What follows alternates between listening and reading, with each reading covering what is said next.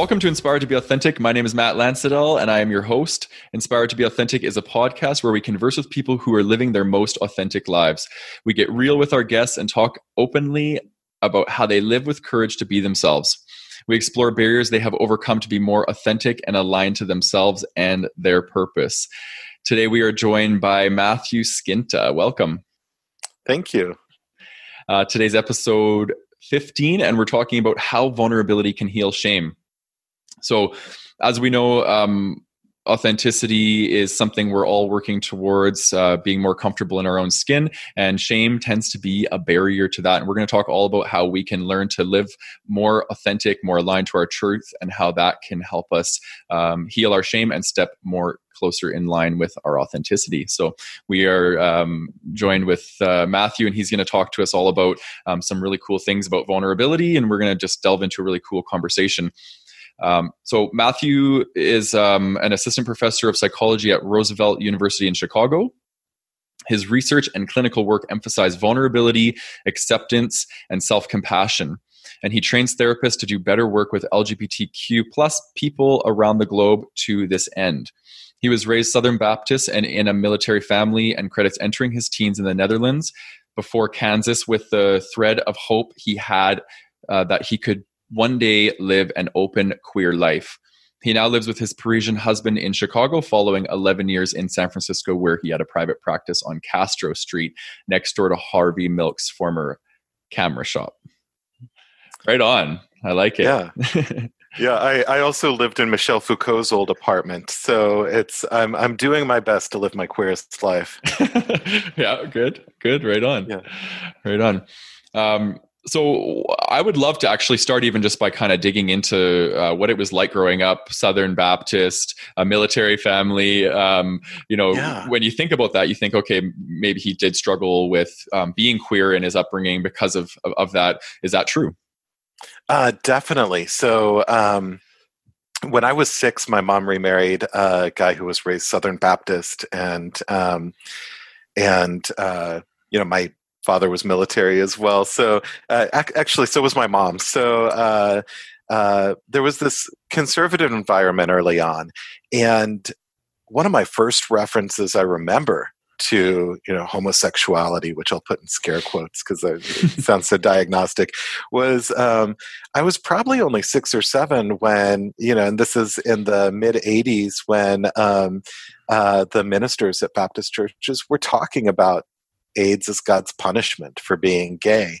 Wow. Um, I certainly didn't know fully that that applied to me at the time what they were saying um, and and i mentioned that part about the netherlands because i remember being 10 you know so when you go abroad uh, we moved when i was 8 uh, to germany uh, back to Germany. That's where I was born, and uh, then to the Netherlands after.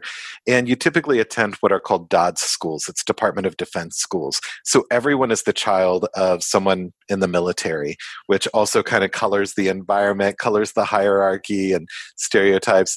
And um, and I remember in the smaller school in the Netherlands, this would have been like '91. Uh, we had an op-ed in the Dutch newspaper in uh, Dutch class. Uh, where a guy was describing um, how he'd seen somebody staring at a same sex couple holding hands in the town square. And he was just lamenting that this is not a Dutch value. You don't stare at people like that. Like these are your neighbors. These are somebody's loved ones, and um, and and that I I just felt it was so powerful because then moving from that to uh, Kansas right after the Summer of Mercy, which was uh, sort of a huge evangelical revival going on in the U.S. at the time uh, in the Wichita, Kansas area. Um, it, it, gave me the ability to always hold on to the awareness that no matter how conservative the place I was, um, that that that wasn't the only place on the planet.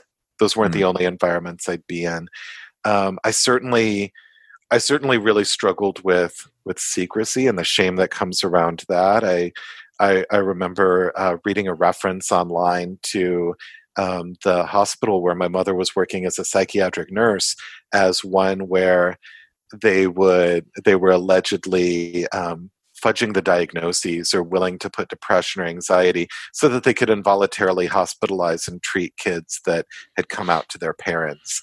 And that's where wow. my mom was working. So, um, so it was definitely the the the secrecy and the the shame, the fear of being discovered were were pretty big presences. How old were you when you came out? Um, I was let's see i first started telling friends at school when i was 16 um, but it wasn't until i was uh, i was 18 or 19 when i told my mom and in part it was like i i didn't know if i'd be involuntarily committed. I didn't know if i'd you know wind up kicked out. So um, so so i tried to be pragmatic.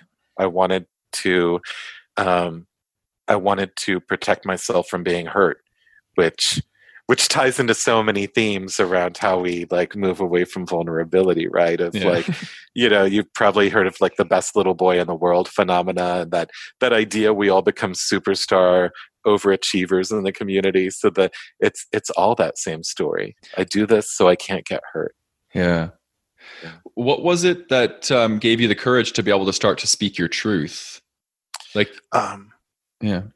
I, I mean, for me, I've been living with it for so long. Um, you know, I remember being nine or 10 and looking in the family encyclopedia, reading the entries about homosexuality, or uh, back in the 90s when I was in high school and could drive and I, I hid the blockbuster tape under my car seat.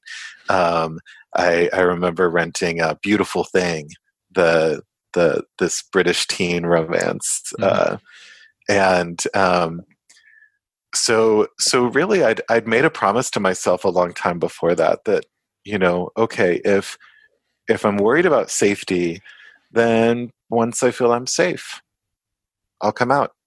Once I feel, you know, then I then I can be open. And I was I was already beginning to be active in uh, LGBTQ activism on campus and things like that. Hmm.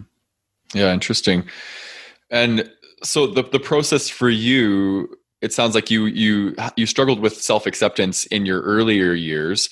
How did you start to develop acceptance for yourself to be able to get that courage to want to speak your truth and um, I, I, think it was sort of gradually unfolding. Like I'm not sure how your experience was, but when I was in, you know, when I was in college and I'm in these activism circles, and I was like, I was so ready to just kind of live my best life. I, I just charged in. I remembered being irate with an undergrad human sexuality professor who made this comment about how uh, uh, about his clinical work working with couples, and he was like, "But for gay and lesbian couples, you always have to work on shame." Mm. I was just like, "That's uh, you know, I don't." I have shame. I'm like, I'm over that. I'm out of the house. I'm doing my own thing. Yeah. And um, so I feel like it unfolded because if you'd have asked me back then, I just, I, I, I don't know what I'd say, but I'd feel like I was over it. And it, and it took a while and it actually took like moving and being in more conservative environments again uh, through my schooling, through work to realize, oh wow, like I'm still carrying all these habits with me, all these habits of trying to be under the radar of trying to appease other people that seem threatening of trying to uh, achieve in ways that that I can stand apart from other people. Mm. and so um, I, I, mean it's been an active ongoing process. I don't I don't know when it ends. Yeah right. Yeah. I know I know. Um, I, I want to share a little bit about my story but I want to ask you something before yeah. I forget it. Um, the habits. What what were the habits? What were you doing in order to kind of um, it sounds like maybe um, disguise yourself from the shame or, or from having to experience that. What were these habits that you were forming? Um, one was uh, I, I, always think of this academic presentation that I saw once that uh, based on John Pachankis's work, who does a lot of research here, where he referred to social submission as an aspect of rejection sensitivity, and this idea of um, uh, like I, I remember a number of times with direct sort of homophobic statements by my first clinical supervisor, by faculty in my uh, in my graduate program, and I wouldn't speak up. I'd I'd you know I'd sort of knuckle down, put my head down, put my shoulder to the grindstone, and I'd just figure I'd get through it. And um, and I'd occasionally try and put out feelers if you know well does the department chair have my back does this person and and when i it when i or if i um, encountered some signs that i was just sort of going it alone then then i just sort of retreat back i felt yeah. like i got so much smaller again in grad school in rural ohio compared to the super liberal little oasis of lawrence kansas where i went to undergrad and and then it took me time again to to challenge those. Yeah, I've had. Um, oh my god, I relate so much to your story because it's. I've I've played that in and my my authenticity and my confidence became very dependent on the environment that that I was in. And that was what really I started to struggle with so much. And that's why all my work now is built around authenticity and being your authentic self no matter which environment that you that you're in. And I know for myself, like the habits that I can think of were all built around masculinity because my my idea around what it meant to be gay was that you're now less than. You're you're not as much of a man because these are the messages that i heard growing up right? If you're a fag you're you're not as as masculine. So I made sure that I had a masculine persona really, really entrenched into to who I was before I came out. So I was I got a motorcycle. I played hockey. I made sure my voice was deep. I made sure I didn't walk with you know my too much hip. Right, all these things. I began to just really manufacture this this masculine version of myself, and um, finding my authenticity is was actually undoing a lot of this this I don't like the word toxic masculinity. I, I call it unconscious masculinity, and um, I had to unlearn that and, and make my masculine my masculinity more conscious, and also learn how to embrace the feminine aspects of of who I was. And um, that's when I started to become really aligned to my authenticity. I yeah, there's this there's this piece where because um, that performative masculinity, like I I struggled with it, but in different ways because at the same time and in the environment I grew up in, I was exposed to to a lot of you know, there's no way to describe it but toxic masculinity, like uh, violence, a lot of aggression. Yeah. Um, most my siblings at least did a brief stint in the military. Uh, my older brother's career military. So, um, so, so for me, you know, and I I was also waiting to move out of the house to become vegan, and I worked at a veterinary clinic in high school. And I so so for me, there was al- always this sort of desire to be a more compassionate kind of man, and uh, and I didn't feel like I saw those models. So maybe that spared me a little, but I I mean, I definitely struggled when I was first encountering the community with with my own kind of internalized femmephobia and things like that of yeah. not wanting to, you know, well, well, I don't have to be that guy, but but I also don't want to be this guy, and so yeah. How how can these experiences? I want to I want to we can maybe co-answer this question because yeah. how can how can these experiences being uh, growing up gay, being different, even because anybody can relate to that, being different, being a minority. Yeah, How sure. can these actually accelerate us on the path of of developing consciousness or developing whatever we're we're working our way towards developing? How can it be an advantage? I think, I, I mean, I've often thought. No, I don't think this is a panacea, and I don't think it works for everybody. But um, I, have often thought that the the biggest advantage comes from kind of puncturing the bubble we're raised in. If I have to question my family's homophobia, then what messages have I gotten about race? What messages have I gotten about religion? What message and spirituality? What messages have I gotten about politics that uh, that maybe I want to question too? Mm. Um, and and that's not to say that people with within the community don't wind up across the spectrum but i think we have we have an invitation to challenge ourselves and think about what's really authentic to us that i don't think everyone has. I mean, when I look at Facebook and I see some of my old high school classmates, that some of them, and they seem to be having, you know, the the uh, straight cisgender ones that seem to be having these like happy family lives in the same town. Um, I I don't know if they had the same um, impetus or desire to to challenge like what messages were wrong. And and certainly they've grown in different directions as people but was that organic? Is that just because when you when you check all the mainstream boxes you just move with the flow? Mm. um, but i i certainly feel like i'd have been a radically different type of man if i were straight. And uh and i doubt it would be a better one mm. i like that I think for myself, the one thing that stands out for me would be my connection to my intuition.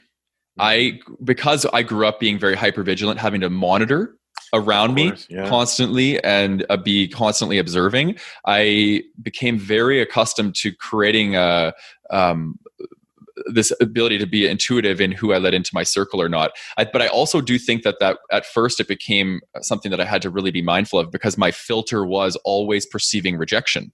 So I had once I learned to not perceive rejection in my environment and allow um, allow it to kind of be where people people are always judging right and uh, i get to choose what i pick up and what i don't and i think that that was a big big thing for me so my i learned to see my sensitivity as my superpower because now I've built a career around being using my sensitivity to my advantage and working with people.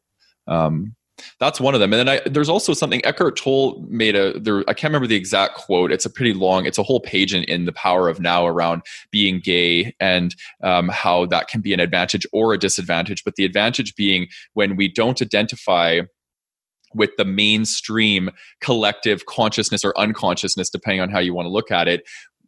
We we develop this mechanism to question Mm-hmm. what is what what do we want? How do we want to fit into this this world around us? Because we're already having to ask ourselves that question because we're different right? So we can we can easily develop um present moment awareness and our own consciousness because of that because we're we're we're already asking ourselves the question. We already feel like like we're an outsider. So i thought that was pretty interesting too and that's that's kind of the truth for me but the other side of the coin was that we can easily become over identified with the gay community and feel like we have to identify with this gay stereotype and therefore we lose our individuality and our consciousness along that path as well so it's you know there's always two sides to every coin i guess yeah, it makes me think of two things. So, one is when I was 19, I got this scholarship. So, I got to go from Kansas to the Bay Area to uh, the Creating Change Conference, which is a big US based activism conference each year.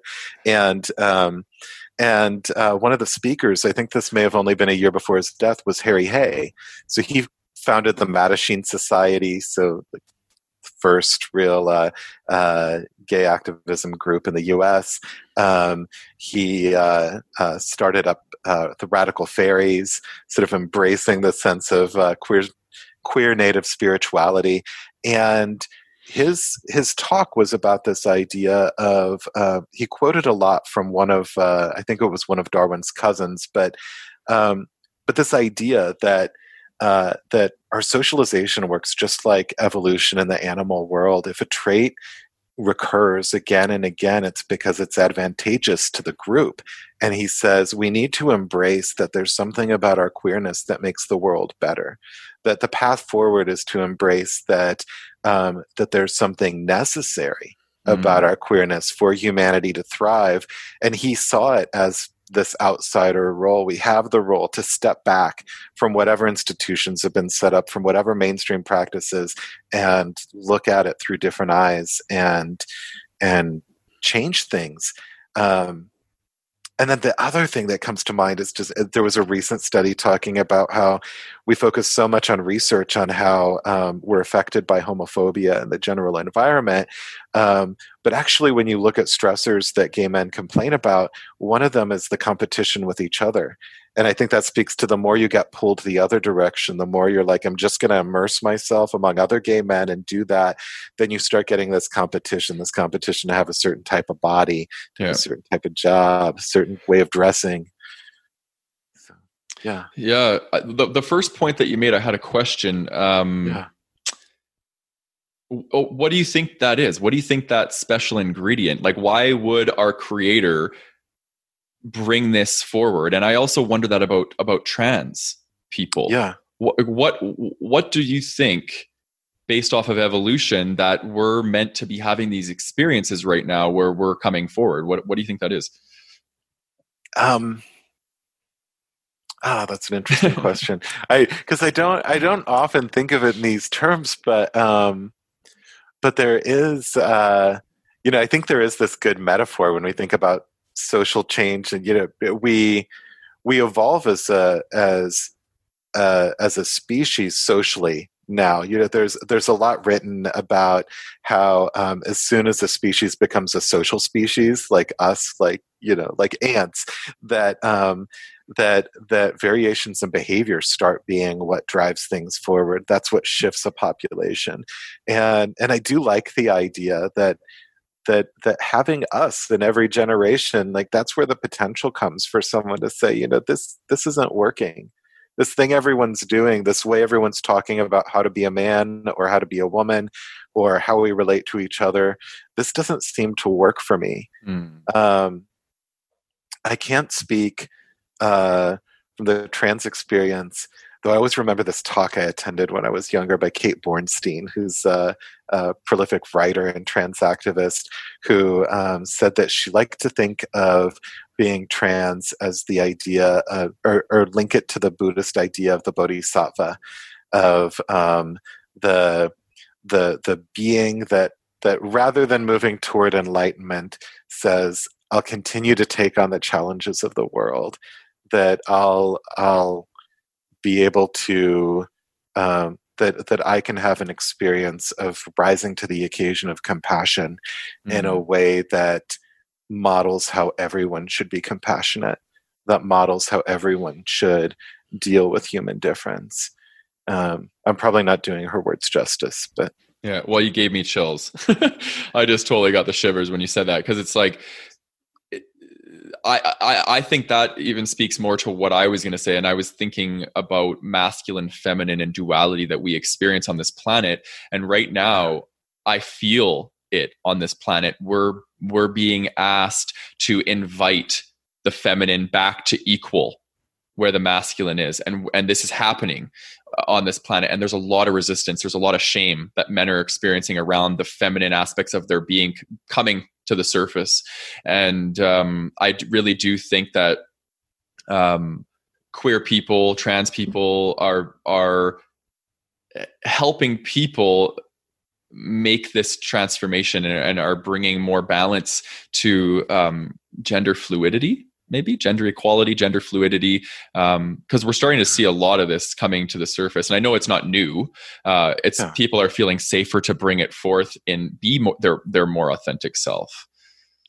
Well and i and i wonder if you know if even beyond sort of raising feminine to, to masculine as, as, as both valuable traits, if um, we're seeing a shift toward just throwing it all out the window, that we don't need that duality at all. That um, I saw the other day, Dutch IDs are going to stop having sex markers on them. Like, mm. like what is that? Who does that help to have to to have a signifier of of uh, how we're moving through the world or what gender we're performing on our ID. Yeah. Who cares? Yeah. Yeah, it's it's it's really fascinating and for people who've never been exposed to this sort of stuff, it's like they might see it as weird or that it's because because I think the human being loves to have label.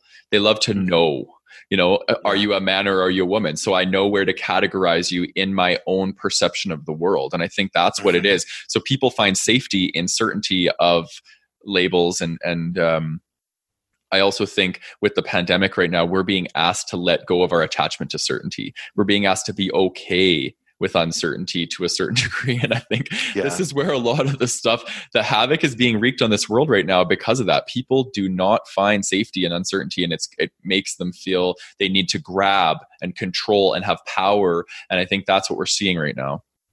It's yeah, I think it, just to bring those two together, I'd been reading about how um, a couple of countries in the northern part of Latin America at the early part of the pandemic uh, to limit people on the street for quarantine. They had gendered days, so alternating like women shop this day, men shop this day, and it almost immediately became grounds for harassment, arrest, beatings of trans people. And so it's that that conflict between like as people are looking for certainty and groundedness, queer and trans bodies become that much more threatening. And i think that's that's a little bit of the dynamic here too where you know every week there's something about the administration in the us trying to um, uh, push discrimination in healthcare or a memo leaked the other day about how they're sending out um, memos. This is the us government sending uh, homeless shelters tips on how well they can't ask for a physical exam but on ways to try and spot if a transgender person is trying to enter a gendered shelter um, so that they could exclude them. Wow. Yeah. I just don't get it. I just don't get it and i never will. Yeah. Same. Hmm. so how can vulnerability heal shame let's let's dig into this one um, yeah for, okay, actually, first off, I want to ask you this question. I like to ask yeah. all people that have a clinical background this question because I think it always yeah. incites really good conversation. What is the purpose of shame? Uh, so I think per- shame. You know, I was talking before about how we evolve as social animals now, and so I think of shame as kind of our our light on the dashboard, like the check engine light that says your social connections are threatened. Which you know now we can survive that to some extent but um, but when you think of the hundreds of thousands of years our ancestors were probably in remote uh, wandering bands of 80 people like that means you die mm-hmm. that means you break a leg and no one feeds you anymore that means you're left alone to defend yourself so so it's that check engine light that says those connections you need to survive they're threatened do something yeah so it's almost hide. like so conformity keeps the tribe together, keeps us in line. Yeah. That's why yeah. you, you think that's the purpose of shame? Uh, well, I, I mean, I think there's the underlying threat of survival. I mean, I think there was a long part of our evolved history where it literally meant survival or death if we if we burnt those bridges. So I think shame is just that message that says um, that says you might be kicked out you might be kicked out of the tribe. You might hmm. be kicked out of your people. You okay. might be alone. And that's death. And that's, yeah, exactly. Yeah. Um, how does shame express itself in, in your experience? it's, um, I mean, there are the there are the obvious ways, you know, when we're when we're immediately exposed to shame and we blush or we try and hide our face, or uh, there are all these cross cultural studies like we touch our face, we try and cover our eyes, things like that. Um, but there are the there there are the more subtle ways that um, we we don't speak up uh, in groups or when we see something wrong happening, we um, we become interpersonally guarded. We don't tell people about ourselves.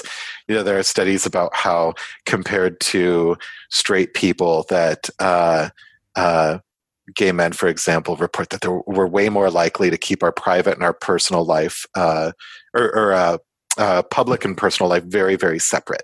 That that we don't talk about what we do on the weekend with our coworkers. We don't talk about our relationships with our coworkers. And uh, and vice versa that we we just try and compartmentalize our lives. And i think that the strict compartmentalization is a big way shame comes out too. Um, and then and then the more guarded we are and the less we share what's going on with ourselves emotionally you can't have intimate relationships that way you might not have to feel the fear of rejection, but you're also never close to anyone. And so that's what I think of when I think of shame showing up in the therapy room. Yeah, uh, we're so we're so aligned. I'm I'm I'm so glad that we were able to connect because this is this conversation's yeah. awesome for me. Th- this is the birthplace of my work. This is what I love to do. Inspired to be authentic uh, came from this this exact thing, feeling lonely in the gay community because I was wearing masks. And then when I started to peel my masks off, I started to feel even lonelier because everyone else was wearing a mask and I couldn't relate to them anymore. And it put yeah. me into a deep depression of feeling like I'm I can't connect to other gay men. And these are the people that I these are the pool of people that I'm expected to find intimacy and connection with because this is who I'm drawn to. So yeah. that's that's the birthplace of the work that I do. And um so so what I know there's many solutions and, and many answers but like sure. what's one that comes to mind for you? Like to what's a remedy yeah. for shame? What do we need to start to heal heal our shame? So so one just one super pragmatic thing that i do with like every client that i do as a personal practice um, uh, try and take an emotional risk each day. Track them you know just like you track workouts or, or uh, what you're eating if you're trying to change it. Track the one thing that is just a little bit past what feels emotional because it doesn't matter what work we do in our brain it's our gut that needs to learn it. And your gut is not going to learn it's okay for me to show myself fully and be here unless you do it and you survive. Yeah I mean, that's that's how we retrain again and again through just pushing the envelope a little bit more.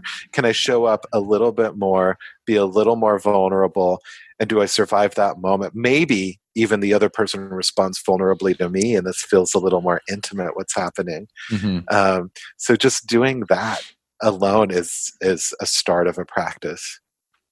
Yeah, and that's that's what I started to do is I started to take little risks. You know, maybe not taking off my mask of masculinity. I took off uh, a, one that wasn't so glued to my face, right? And I started yeah, to practice yeah. practice sharing intimate moments with people. And what I found was um, relatability yeah. every time I would put a post on social media, uh, something really raw and real about who I was, and uh, before it used to be shameful, and now I kind of lead with that, right? Because it's yeah. what people want to see, it's what people feel connected to because they're struggling with the exact same things. And when I started to put out this work with within the gay community, it was amazing the the response I got like i put out one video about being frustrated with the gay community and the lack of true connection because we're all hiding behind these masks and I think within a month, I've received a hundred emails from different gay men telling me their story around you know feeling like they have to hide and now they're wanting to be seen and stuff. And it was it was really validating for me. So through my own vulnerability is how i started to experience connection. Excellent. Mm-hmm. yeah i think there's such I, I think it's a double-edged sword though. I think there's a little bit of a trap where we all know all, all of us in the community know that this is a problem and that it gets in the way with intimacy and we all want to feel intimacy and we just really want the other guy to do it first. Yeah. Just if, if, if, if, you you take your mask off and let me decide if i want to take mine off I know. And how invalidating is that when you take off your mask and the person doesn't like what they see or feel? Because maybe it's transference, right? Maybe they're feeling something into themselves that they don't like what they see in you. And they keep exactly. their mask on and turn around and walk away. That's yeah. very painful, right? And it's just punished you for taking off the armor a little bit. Yeah. You are going to strap that on tighter. Yeah. So, yeah. Exactly. So, how can how can we start to practice finding more comfort. Obviously there's going to be the practice like you said take an emotional risk each day but is there is there other ways that we can start to practice vulnerability? I think um i think we can also start uh let's see. I i mean there's this way I won't get into like all the theory around it and things like that, but there's this way that our ability to feel vulnerable is so grounded and just feeling um, like we're okay and lovable ourselves. So I think looking at and being gentle with our own shame um, there was this great there's this team in portugal that does like most the cool lgbt shame work going on in the world right now. Uh, marissa and uh, sergio carvalho and they they did this great study where they were looking at um, gay versus straight men who were chronically depressed and looking at their shame memories. And um, and they found a, a, a, big difference there which was that um, uh, the straight men they were reporting all kinds of different shame memories from early in life. The gay men 80% of their memories were um, were, were specifically from a paternal figure, a father, grandfather, um, that uh, you know often about their gendered behavior, often about how you know how they were living up to masculinity models, Yeah. and um, and, and uh, I mean that echoes. That echoes because if you're getting messages about how you need to be a man a certain way, that's going to come up on every date. It's going to come up every time you walk into a gay bar, every time you walk into the gym, and I think that that echo, just watching for it and finding ways to be gentle with yourself. Um, I think. I, I mean, I think. I think learning to treat ourselves when we're alone as worthy of care and of worthy of behaving loving toward Mm. is is an important start. I love that. I, this has been a really hard one for me, and I think been such a journey. And I can't even really think of something that I could say to the audience that this is what I did because there was just so many things that I think all had to come together for me to develop self worth. Is it was a it was a big issue for me in my life is not feeling worthy, not feeling good enough, and I think a lot of my life um, I got validated on how I looked, and I became very reliant on external validation and that became an addiction within itself and it became a, a, a it became a reason why I never developed internal validation and sense of worthiness for myself is because I always got it outside of myself. So Yeah. I got to a point in my life where I was just so tired of my worthiness being dependent on other people I started to do this internal worthiness work. And as I started to do that, I actually became really aligned to being able to be more vulnerable because I knew that I had this soft cushion of worthiness to fall back onto if I was was rejected. Right? So maybe we can just talk a bit about that and break that down. Like are there things that we can do to as human beings, not even just as gay men, as human beings to break down uh, or to, sorry to build up um, self-worth. There's sort of there's the short road and the long road right? There's because there are there are certainly models out there and i've trained these groups of uh, compassion and self-compassion meditation and things like that but um but but i think just sometimes just beginning by asking yourself when you're catching those moments when you notice this is happening or or just that that familiar sinking of your heart or tightness in the gut to ask yourself um, if i were my own best friend what would i do? What would i do for myself right now? Hmm.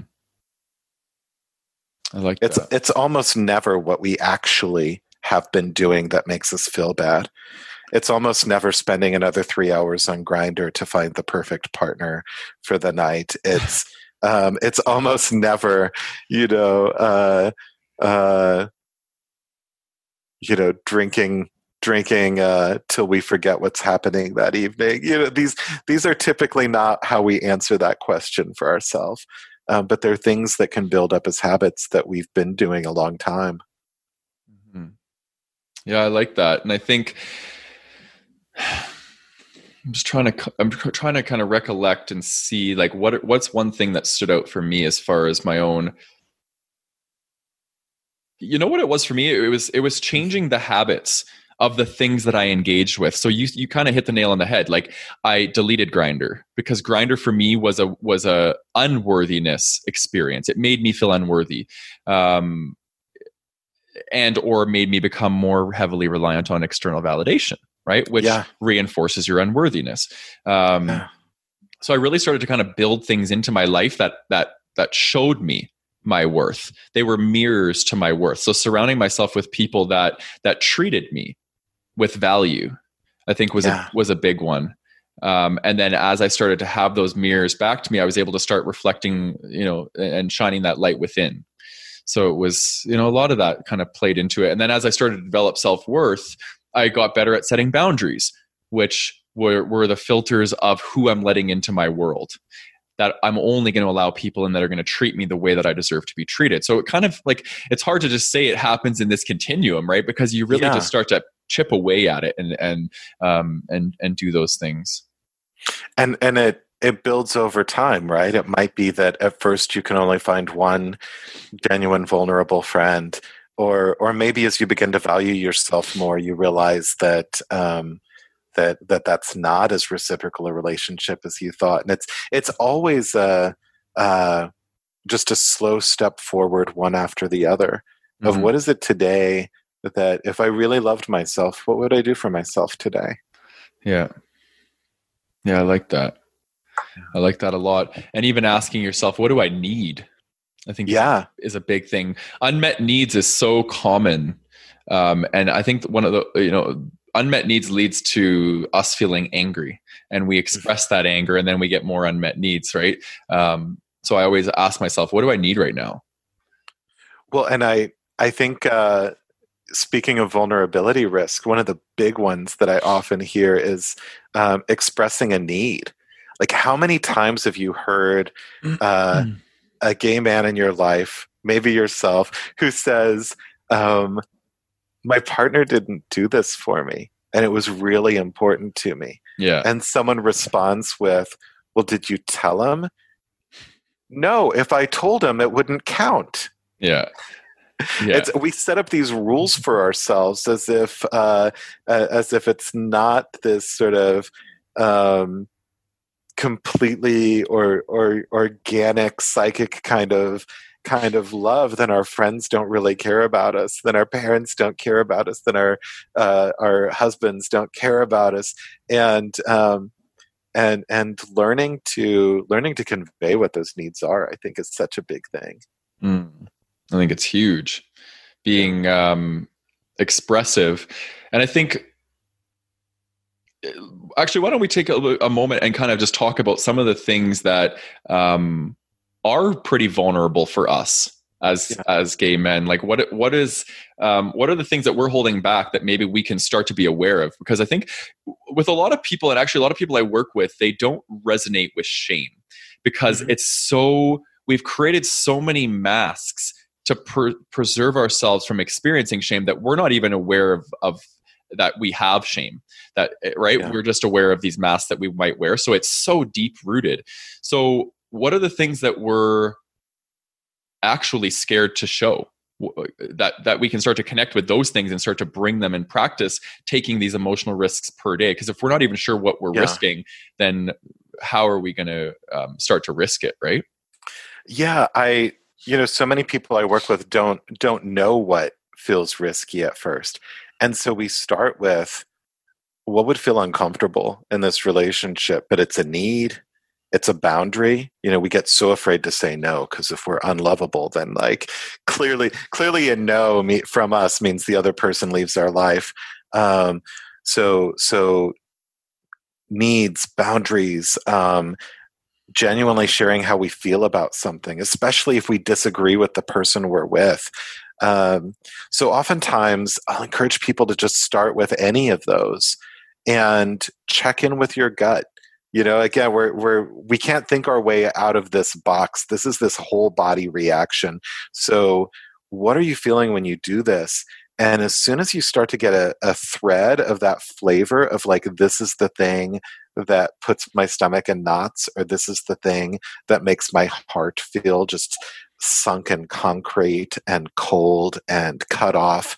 Um, follow that because there will be moments once you once you find that that feeling you're going to have moments where you don't know and you can't articulate why it feels risky why it feels scary you know why am i so scared in this moment to tell this friend how much he means to me why am i scared in this moment to um, to share that I'm really burnt out and I and I can't help you.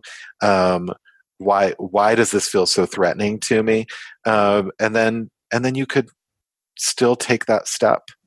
So just following following the feeling. Look for the sensation. What's the Mm. place that where where your your body's own kind of animal wisdom is saying this is the place that you don't go. You'll eventually find words for it.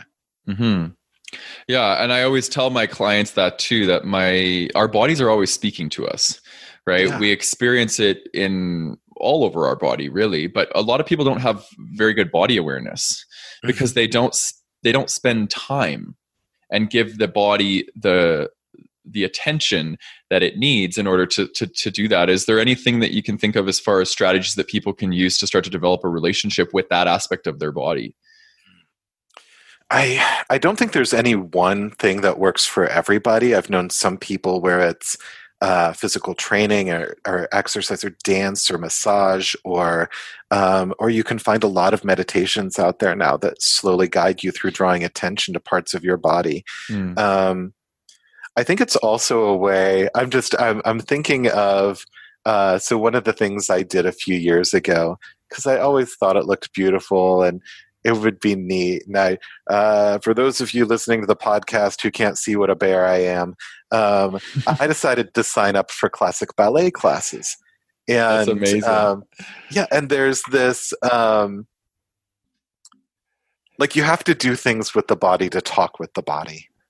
It won't, it, it won't outshout you.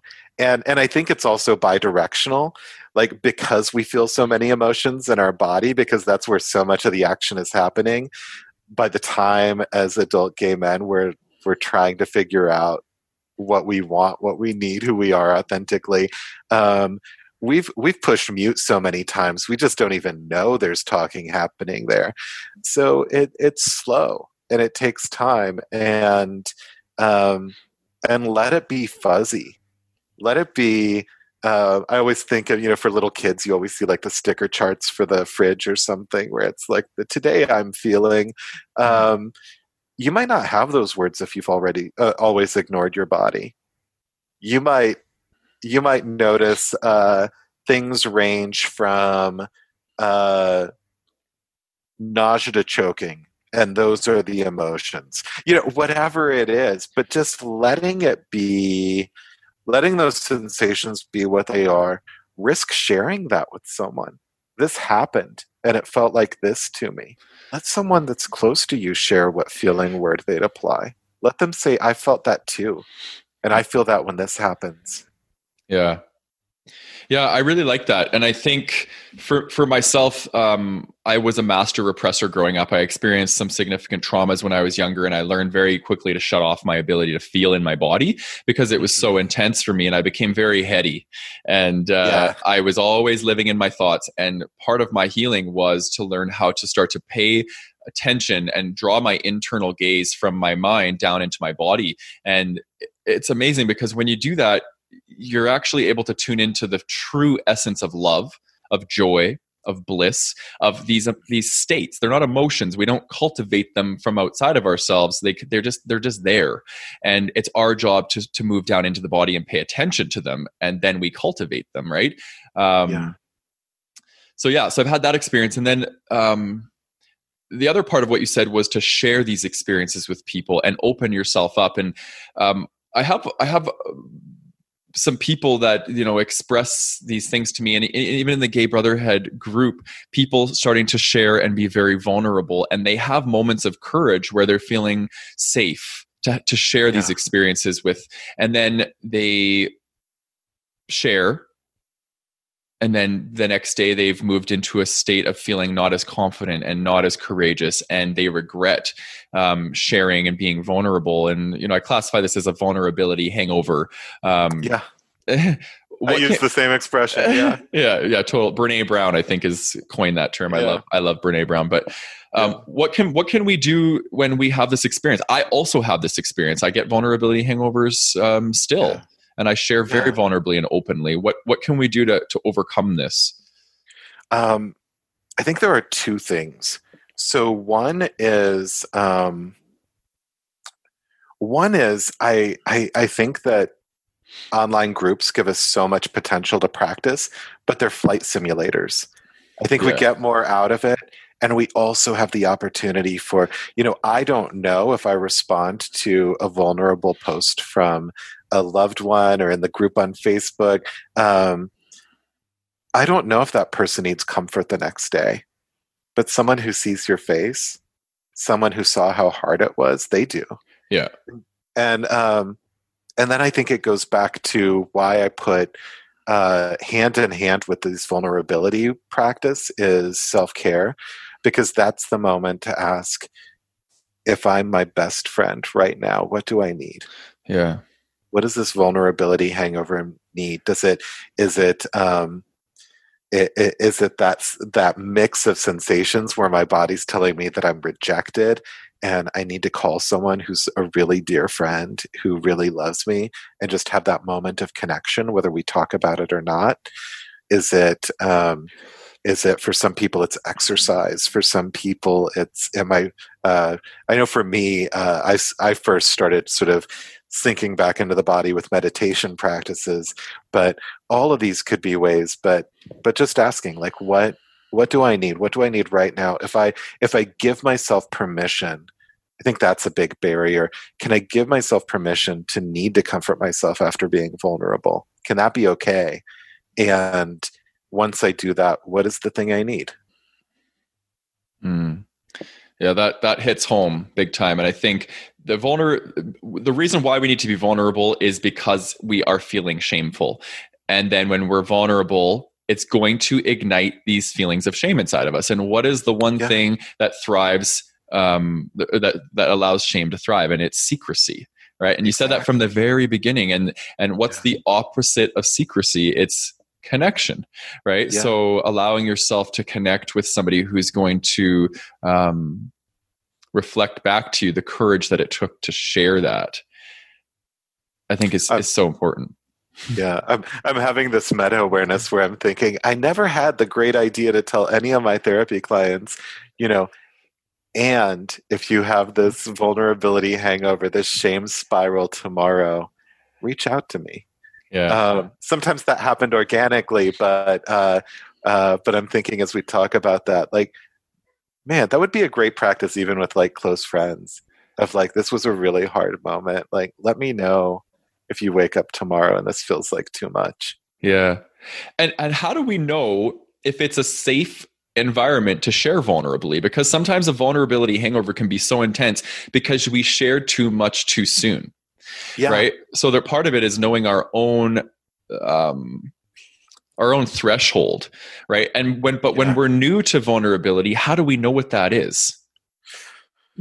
Yeah i i mean my my initial answer is always you're new to it you will mess up.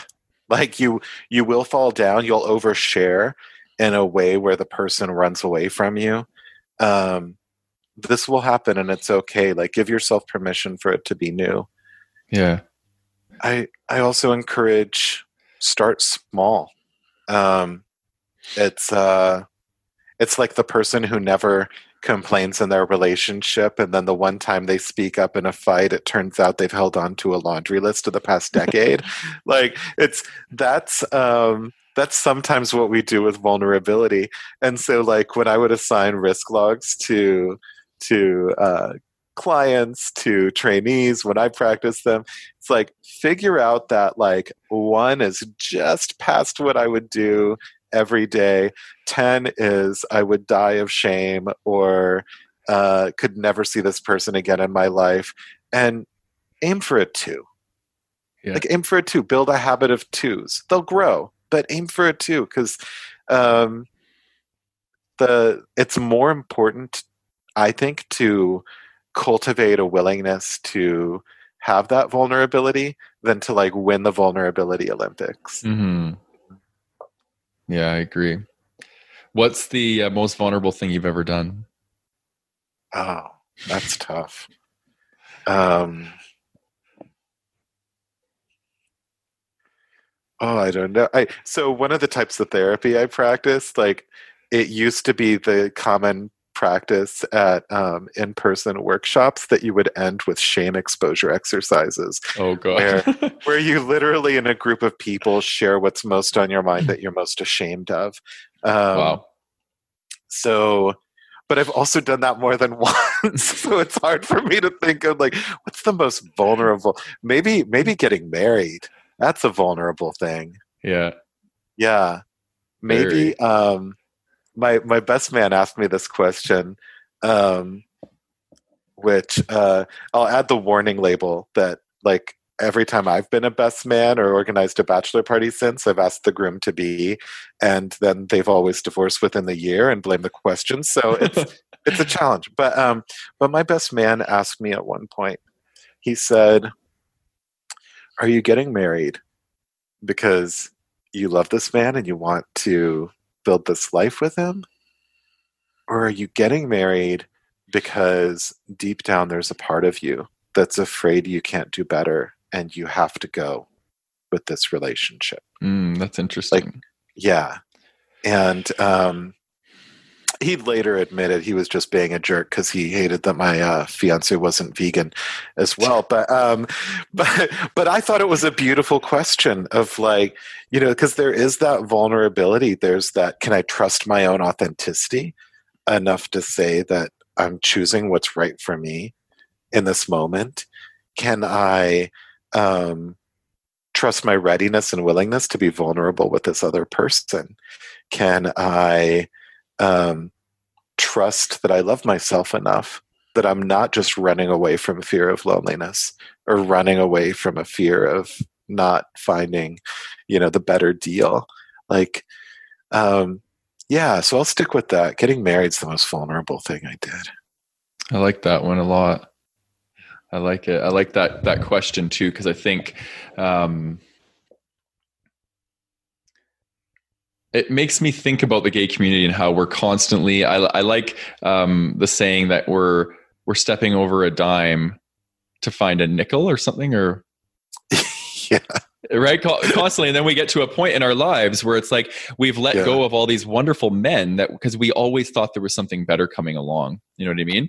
Yeah. Um but i wonder how much of that is when somebody good comes along and they're ready to to reflect back to you all that you're worth and you don't feel worthy enough to see that in yourself that you're you're not willing to settle into something because of fear of being vulnerable right? Yeah. I've had guys that have come along that have treated me like gold and i remember telling my best friend that they're too nice. They're too yeah. they're, you know what i mean? And and these sorts of things because i wasn't ready to receive yeah. pure unconditional love and and ref, them reflecting back to me how beautiful i am because i didn't see that in myself. So how could i accept that and I think as we become more aligned to our authenticity and we develop the self worth, I think we're able to give and receive a really beautiful, deep kind of love that yeah.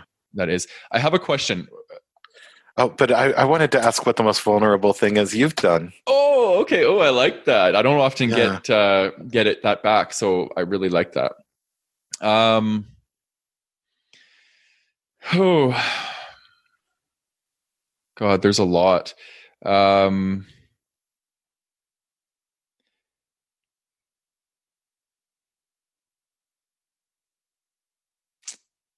You know, I'm probably going to say it was an ongoing relationship with a guy that I that I was really into, and um, I moved from Calgary to Vancouver to be with this guy, and um, I was learning how to not repress my feelings anymore. This was around that time when that happened. I, I just got out of an eight year long relationship, moved into this relationship, and I started to do the ops. I was learning vulnerability. And I yeah. just threw, I barfed myself all over this guy. And it was so vulnerable for me, and he didn't receive it. And it just freaked him out. He went into his shell, and it was so painful for me. And I still see that as probably one of my deepest shame wounds that I experienced, but it also was the what set me on the trajectory of de- developing a deep, deep sense of self worth. And yeah. so that that pain, I turned it into my power, which is really beautiful. But oh man, at the time it was it was some serious uh, vulnerability and too much. Yeah. I didn't I didn't have boundaries around my vulnerability. I just was like, there you go, there I am. So I, I I'm glad you can also speak about it um, with kindness to yourself too. I think I think this is something in all of our histories as gay men. We've all had the moment of the the vulnerability explosion on someone, and yeah. the the shame and the pain of sitting after with seeing them leave. Yeah.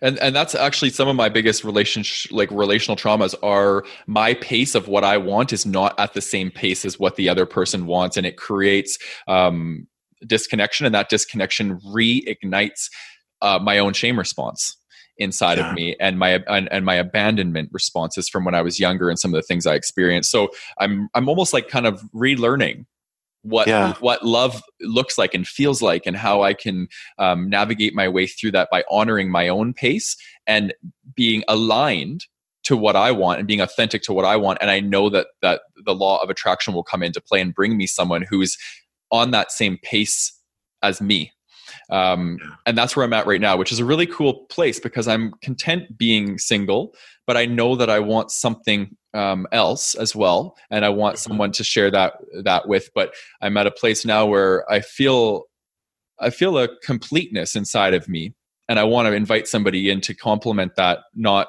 uh, whereas before i think i was coming at love where i felt like i needed it to complete who i was so Yeah. yeah. My question, um, and then we'll we'll we'll wrap up here. I could probably talk to you all day, so I want to respect your time. Um, but just about about being married. Um, Yeah. You've been married for eleven years. What's the, what's a secret sauce for you? Um, Well, just just over six. Uh, San Fran- uh, oh, we've been together. Castro Uh, was- yeah, Yeah, yeah, we've been together almost eleven years, but married six. Yeah, yeah. That's a big deal, and it's a big Yeah. deal for me to to see that. It's not often you see that in the gay community. Um, what's something that you can share with us as far as what's a what's a secret ingredient to making a successful marriage? um, I think this is. I, I, I think this really just comes back to vulnerability. Um, my uh, he he he would joke in hindsight, my husband, that he um, he felt like he had to rock the boat as much as possible first to make sure that it would. You know, you want to make sure it'll sail. Um, but uh, you know, he's this like French, very emotion front person, and um, and and he would not hide anything that led to an insecurity that led to a jealousy. I mean it was a challenge for me to keep up with that and to reciprocate that. Um, i i mean i've learned a lot about my own guardedness from our relationship. Um, but i think that's um, i think that's a big piece. And then i think um, i think willingness to change. Um, I think we've both changed in response to how we learn and grow from each other, Mm. and um, and and I think sometimes our own guardedness, our own fear of you know that that that part of ourselves that's wanting to sort of uh, ride the brake and like keep an eye out in case uh, in case this doesn't work out and we move on. Like how do I how do I stay ready and um, and uh, and and we undermine that when we allow ourselves to adapt and conform to like what is what is choosing this life with this person Hmm. I love that. It's juicy. Um, so this is me tip of the week. I always like to leave the the listener with a tip on how to become more aligned and to their, their authenticity, stepping into their truth, being confident in who they are. What's one tip that you'd like to leave the listener with? i so i love talking movies uh Okay. uh well the the ones that come up the most with gay men that touch their heart that feel true weekend comes up a, a lot in conversation. I just saw end of the century which is about very much this theme of realizing that um, your unwillingness to be vulnerability can can change your future in ways that make it smaller. And um, so so find the queer movie that made you cry and watch it with a friend Hmm. that's my tip of the week Ooh, I like it. I like it. yeah Cool. Well, I wanted to personally thank you um, for donating an hour of your time to come on and inspire my uh, my listeners and myself with uh, your wisdom. Um, I really enjoyed this conversation, so thank you very much for that. thank you for having me i've enjoyed it too Good, I'm glad.